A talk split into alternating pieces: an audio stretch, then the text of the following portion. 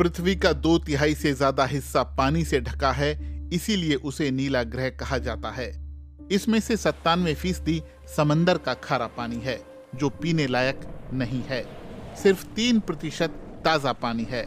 इस तीन प्रतिशत में से भी ज्यादातर उत्तरी और दक्षिणी ध्रुवों पर बर्फ के रूप में मौजूद है या फिर ग्लेशियरों में।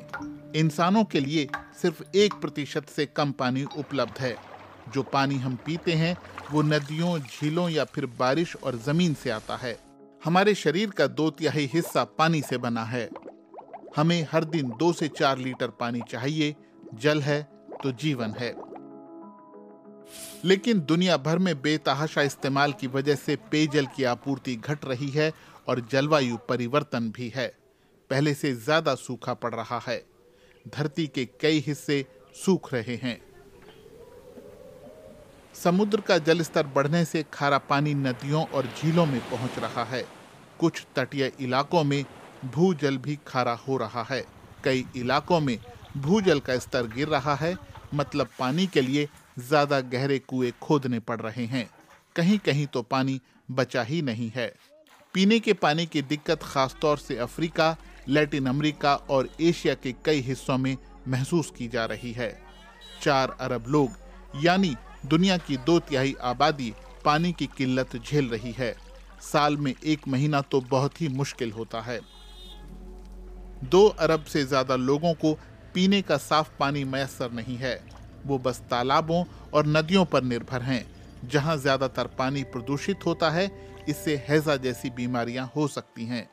हर साल बीस लाख लोग या तो पानी की कमी से मरते हैं या प्रदूषित पानी पीने से। दुनिया की बढ़ती आबादी समस्या को और बढ़ा रही है। दुनिया में पानी की जरूरत और इस्तेमाल अलग अलग है। सबसे ज्यादा न्यूयॉर्क में एक आदमी हर दिन औसतन साढ़े चार सौ लीटर पानी खर्च करता है। बर्लिन के लोगों को सिर्फ इसका एक चौथाई चाहिए। बीजिंग में ये प्रति व्यक्ति सौ लीटर है। अफ्रीकी देशों में सबसे कम पानी इस्तेमाल होता है। युगांडा की राजधानी कंपाला में हर व्यक्ति को दिन में बस चौबीस लीटर पानी चाहिए। लेकिन निजी इस्तेमाल कोई समस्या नहीं है। इसमें सिर्फ बारह प्रतिशत पानी जाता है।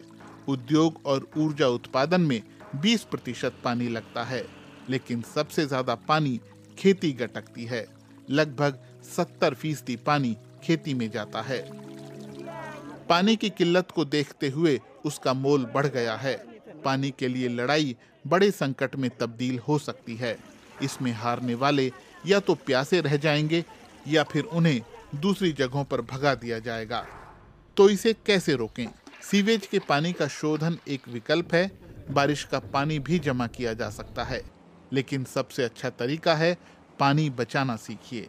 ट्रीटमेंट प्लांटों में ज़्यादा पानी को रिसाइकल किया जाए। पेयजल की बढ़ती किल्लत का सबसे मुख्य कारण जलवायु परिवर्तन है।